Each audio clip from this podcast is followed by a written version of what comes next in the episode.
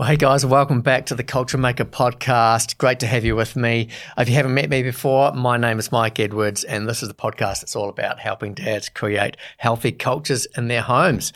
And uh, yeah, today I'm actually taking you to church. I don't know how many of you uh, go to church or have been in church lately, um, but today why I'm taking you. I was, I was, asked recently to speak at my church, uh, which is um, called Curate.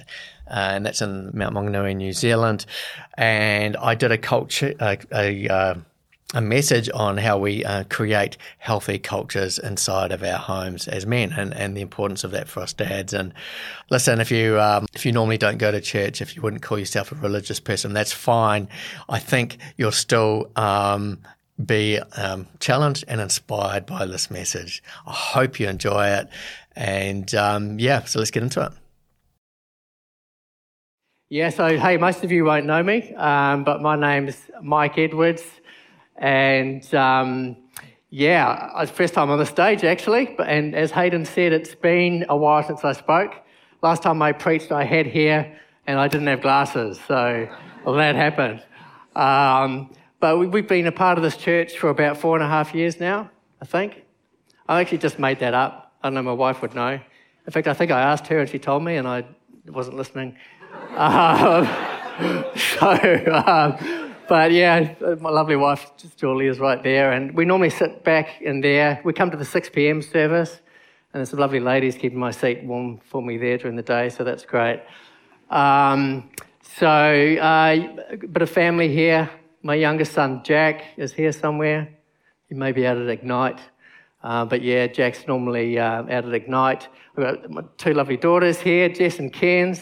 Hey, girls, looking good. Um, normally, there's Luke and Ashley, my son Luke, um, and his wife Ashley. They normally sit at the front here. You'll recognize Luke. You'll recognize the back of his arms because he's normally he wants to be really close to God, and you know he's, he's got his arms up like that, and so you'll see the back of his arms. I'm normally at the back, and I just can't just can't see the words. Um, and then there's Josh and Kaylee. I think they'll probably be here at 11, maybe, or maybe not. Um, my daughter Josh, no? Man, yes, Josh would like that. Um, my daughter Kaylee and his her wife Josh. Wow, man, they've got their gender. It's, it's hard it's, nowadays, you know. It's a bit tricky, but um, so and uh, they have their two their two kids, Miles and Oakley, two of our grandkids, and um, and then our older son, Sam and Millie, they go to uh, the Redeemer Church in Tauranga, and they've got a child, Abigail, and they've got another kid, which is due pretty much now. So, so as Hayden said, have, we have six kids. And so our house was quite a handful. And in addition to that, we actually fostered 37 more. So, yeah, crazy, crazy days. And um, all of that doesn't mean we're perfect parents, it just means that we made a whole lot more mistakes than most people. um, but we did learn along the way just how important it is to create a healthy culture for your kids.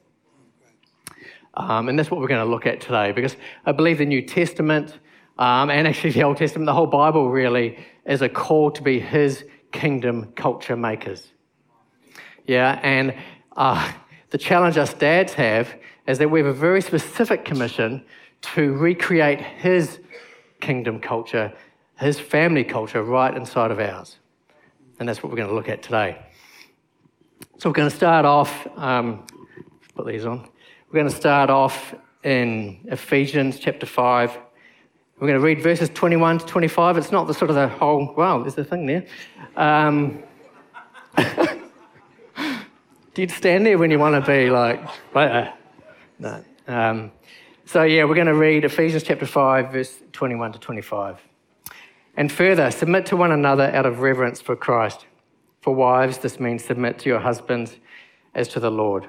For a husband is the head of his wife, as Christ is the head of the church. He is the Saviour of his body, the church.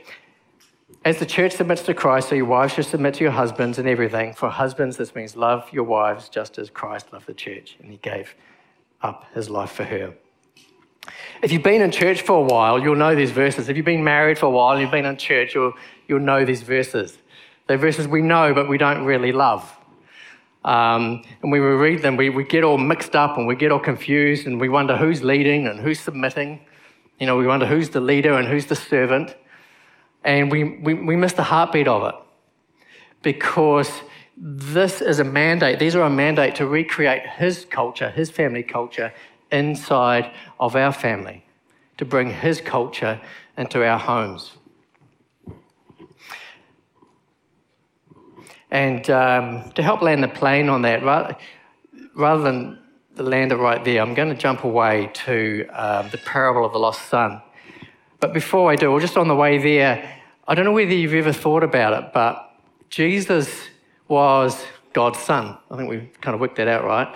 But um, Jesus came here and he actually represented, he did the will of his Father. And in that sense, we got a real, we got a sneak peek of what it's like inside God's family culture. It's like we got a sneak peek almost around the dining room table in heaven or the lounge. We got, we got a sense of what their family culture was like. And, and the, the funny thing is, people didn't like it. They struggled with it, they didn't understand it. They just didn't get it. And so, what Jesus did is he told a whole bunch of parables to help us understand uh, what the family culture was like.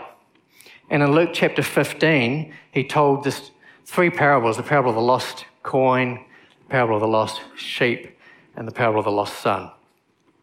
And I'm not going to read the whole, um, the whole story, but um, I'm going to read verses 11 to 21 in Luke 15.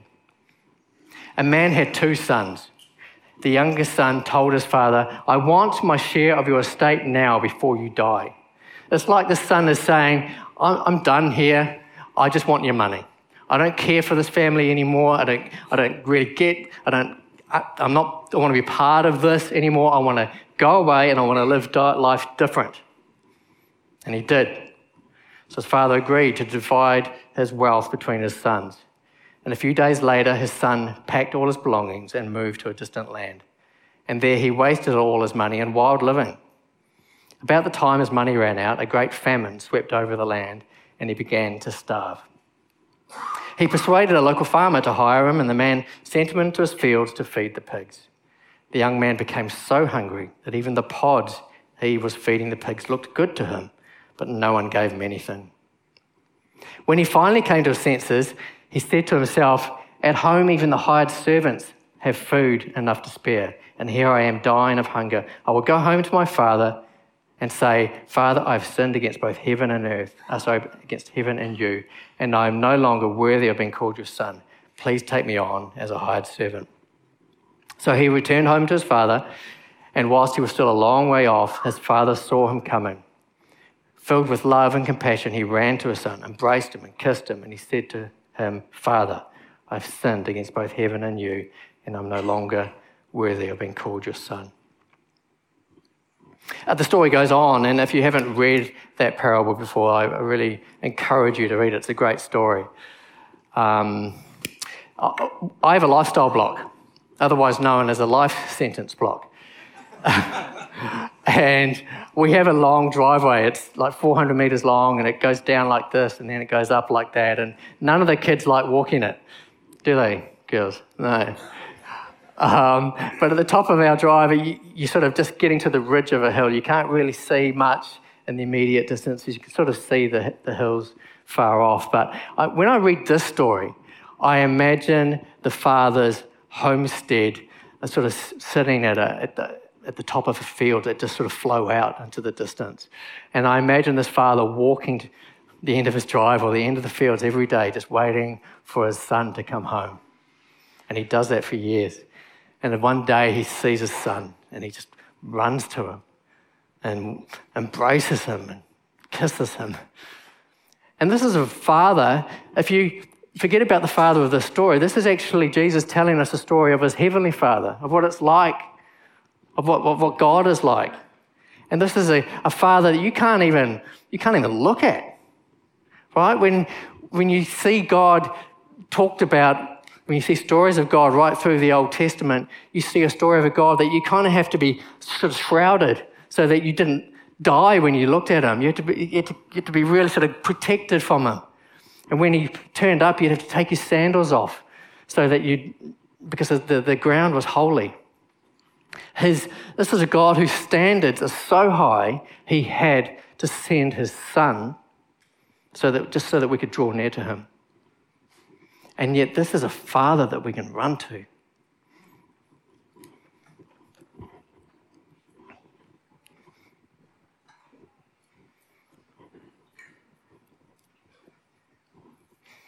So we see a picture of a father who, because of his big grace, even though his, his standards are so high, because of his big grace, he's easy to run home to. Um, us men are great at bringing the fun. Uh, that's why I played those videos at the front. I think we've all sort of done half of those things at least with our kids. Um, and when I, when I see those, I'm reminded of my dad and the fun that he made for us. And my, my mum's actually here today, and it's great to see you, mum. Um, Dad's no longer with us, but he, he just made so much fun, didn't he, for us? I didn't mean to tear up just then. Um, but I also can remember the fun that I had with my kids and, and just trying to make a fun environment. And, um, and I actually got a mental picture of my brother and uh, my younger brother. He's just a young dad, he's, he's just 50. And, um, but he's actually a young dad. He started really late, and so his, his daughters are tiny. And um, I got a picture of him last time I saw him. He's on all fours, and there's two girl, young girls on his back, and he's horsing around and neighing and bucking, and the girls are falling off and giggling. And um, we bring the fun, and, and this is actually something that research shows is what dads do. We do this globally, whether it's New Zealand or the US or China or India or Africa, dads bring the fun. The other thing dads do is we bring the, the rules. We seem to sort of jump from the fun, and the next thing we do is we, when dads, when the rules need to happen, when something, you know, the standards need to be brought, dads bring that. And so we tend to uh, play the fool and bring the rules. But unless our lives are full of the big grace of our Heavenly Father, then we're just fools with rules.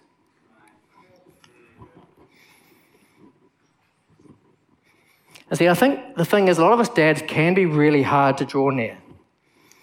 A lot of us dads can be actually quite hard to talk to. Uh, I've got a dad in mind in particular, he basically doesn't say anything. You can hang out with him for a while and for half an hour, and he, you'd be lucky if you get a grunt out of him. And a lot of us dads don't have a lot to say. We also can really struggle with the emotional chaos inside of a home. Um, homes can be sort of all emotional, and a lot of us dads are just like, what the heck? We, we just struggle with it. Or if you're a bit more like me, you're just completely oblivious to what's going on at home half the time. right? And then you add to that our high standards, and, which are important, but they're present. And so there is a sense that we, we can be really hard to draw near. But like our Father in this parable, our Heavenly Father, we need to be easy to run to. And see, the thing is, Jesus bridged the gap. He made it easy to approach God. And he, he did that by creating a unique culture here on earth. And he told us to recreate that in our homes. so, the parable about our Father in heaven and Jesus' very own life I don't know whether you've even thought about this, but Jesus' life demonstrated that culture is made in the middle. You know, what I mean by that is we think our culture as dads is made when we're bringing the fun or bringing the standards, but Jesus shows us that it's made in the middle. When, when people questioned him. I don't know whether you realize that, but Jesus' whole life was, was full, of, full of conflict. People challenging him and people questioning him people disappointing him and people failing him. And that's where Jesus created the culture.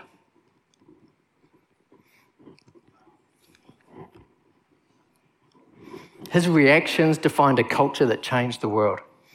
And he's asked to bring that inside of our homes. And when he, we do that, we change our world for us and for our kids. I know whether you've thought about this also, but Jesus' standards were so much higher than the Pharisees, but his load felt so much lighter. Yeah, the Pharisees would often say, This is the standard. And then Jesus would go, Nah, it's this. And his standards were so much higher, but his load was so much lighter. And because of that, he attracted all sorts of sinners, it's described. There's a sort of moment in, in Jesus' life um, that's recorded in, in, a few of the, the, the different Gospels. And I like the one recorded in Mark 2.15. And it says, Later, Levi invited Jesus and his disciples to his home as dinner guests, along with many tax collectors and other disreputable sinners. And the reason I like this one in Mark is because it's the only one that says there were many people of this kind among Jesus' followers. So he had a whole bunch of sinners that would hang out with him, and it doesn't really explain what type of sin they were into, but it, it, the idea is that they were really immoral. They were actually living terrible lives, and they were broken, and they were the outcasts. They didn't feel loved or accepted by anybody. And yet they somehow, despite Jesus' high standards, they felt comfortable to hang out with him. How did he do that? I actually wonder how he, how he did that. I, I don't think we get a clear view in Scripture to how we actually created those kind of environments around him. And I, I wish he, I wish he sort of gave us the, well, this is how I did it. But that's our challenge as um, parents, is to work out how to hold our high standards, but also to create an environment where our children don't feel judged. And in case you're wondering why that's important, our kids not feeling judged, it's because you can't lead people if they're feeling judged by you. The moment, and you know this for yourself, the moment someone makes you feel judged, you, with, you, you pull back from them. You withdraw from them. You to protect yourself, to keep yourself safe. Now, a really obedient child might just keep obeying you, but really in their heart, they're pulling back. The problem is, I think, in part, our, today's culture wars have trained us to be intolerant, to have really strong opinions, and to be uncompassionate. And if you don't know what the culture wars are, I'll give you some examples. But basically, the culture wars are the fact that we can no longer agree to disagree on stuff. Right? So you either believe in climate change or you are my enemy. And you're a conspiracy theorist. You're a bit of a, a nut job, right? You either believe there are 49 genders or however many they are, and you affirm my agenda, or you hate me, and I hate you. All right? We can't be friends. You either believe that masks and mandates saved us, or your views offend me. And we can't be friends. And we did that, didn't we? We walked away from all our friends over whatever lay of the land we chose. The whole world is offended. And I don't want you to get distracted by any of those subjects. I'm just trying to give you a sense that these are the culture wars. We're right in it, and our kids have been raised inside of this. This is the culture we're in. We're all offended. We have to pick sides. And it's no longer okay to have a different view. But Jesus started his own culture war where the Pharisees' rules were unjust and uncaring and then unloving. Jesus was compassionate and he was so concerned for his children that even the most broken and fallen and failing of his kids was drawn to him. We do live in difficult times. It's hard as a parent when we have to, to go the extra mile to work out how to hold our high standards, but to have our children feel loved and accepted by us. How do we do that? I, something, something I'm still trying to work out to be honest. Um, I don't know. I, I, reckon he, he probably didn't joke a lot about homosexuals, homosexuals or LGBTQs or loose women, or I don't think he commented loudly about other people's crazy lifestyles. Because if he'd done that, if he was real vocally critical or cynical or judgmental, those types of people wouldn't have, pe- people struggling with those things wouldn't have drawn near to him. They would have made him feel unsafe. He certainly wouldn't have affirmed their sin, but he also didn't make them feel judged. And are, are our kids struggling with stuff that we don't even know about? because you've made it, we've made it clear in our language and our unapologetic humor and cynical, judgmental view of the world that we can't, they can't talk to us about this stuff. Do they not draw near to us because we've made it clear through our loud opinions that we're not safe to talk to?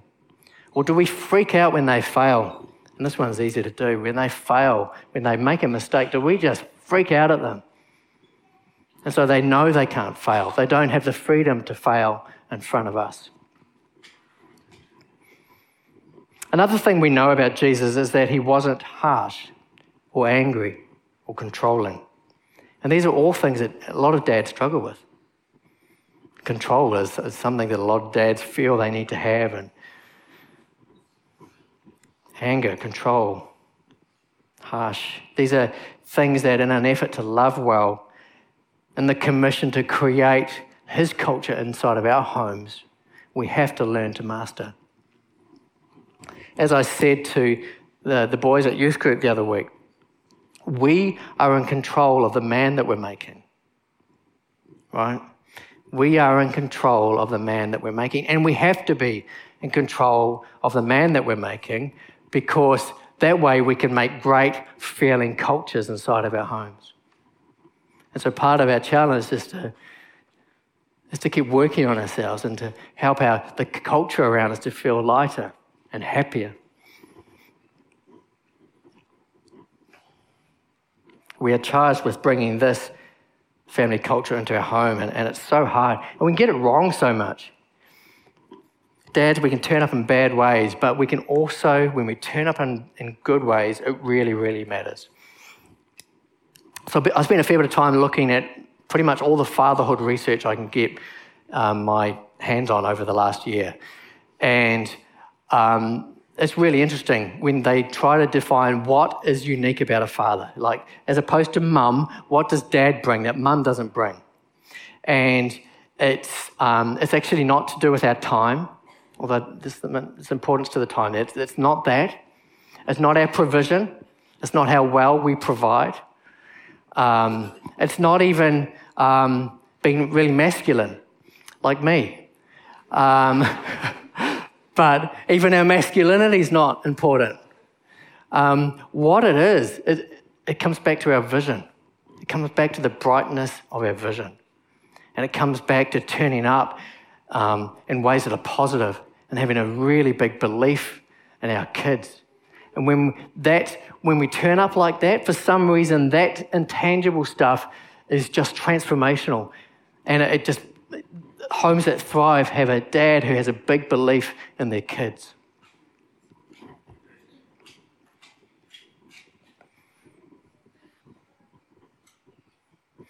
So when men master themselves a bit more each day and, and make it lighter to be around them, um, when they believe in their kids and speak belief into their kids, it changes everything.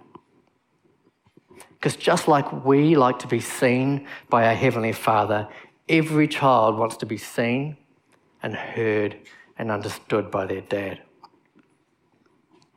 I don't know about you guys, but I know for myself 90% of this is just saying sorry. Actually, it's probably more like 98%, uh, to be honest. It's just saying sorry because I stuff it up so much, right? And there's just so much grace in this. Um, and so it's about saying sorry and then trying to work out how to do things different next time. And I also want to say divorced dads. I'm sure, uh, based on the statistics, there's a bunch of divorced dads here. Um, I hope there is. Um, yeah, that sounds like I hope there's a lot of divorced dads, but it's not. I'm hoping there's a lot of divorced. Yeah, anyway, you get the picture. Um, I'm not hoping that a lot of you are divorced. But uh, okay, I'm going to stop. Anyway, um, yeah, listen, divorce doesn't have to be the end of being a good dad. For, for many of you, it's just the beginning. And the, the, the challenge with divorce is all the parenting stuff just gets thrown out. You can't really do most of it anymore. So all you can do is focus on creating a healthy culture for your kids. Yeah? That's it. That's like 120% of it is working out how to create an environment where your kids feel seen and safe and secure and where your collaboration with your ex, no matter how messy that is, that you're trying to sort of create this whole environment around your, fa- your kids where they feel like they can, they can breathe and, and, and have some peace and, and where they are actually seen and heard by you. Which is what we all have to do, which is what Jesus did. He held us high standards, but he created an environment where people feel loved and accepted and seen no matter what. So happy Father's Day. uh, I know that could have been a bit of a challenging message, but I hope it was also encouraging. Just to keep turning up in ways that matter. We matter, dads. We matter so much. Hold your bright vision. And just remember, we, are here to be like Jesus, to, to, to hold our high standards. Those are important, but also not to make our children feel judged. So that they can be seen and heard by you, but also so that they can see their Father in heaven. So.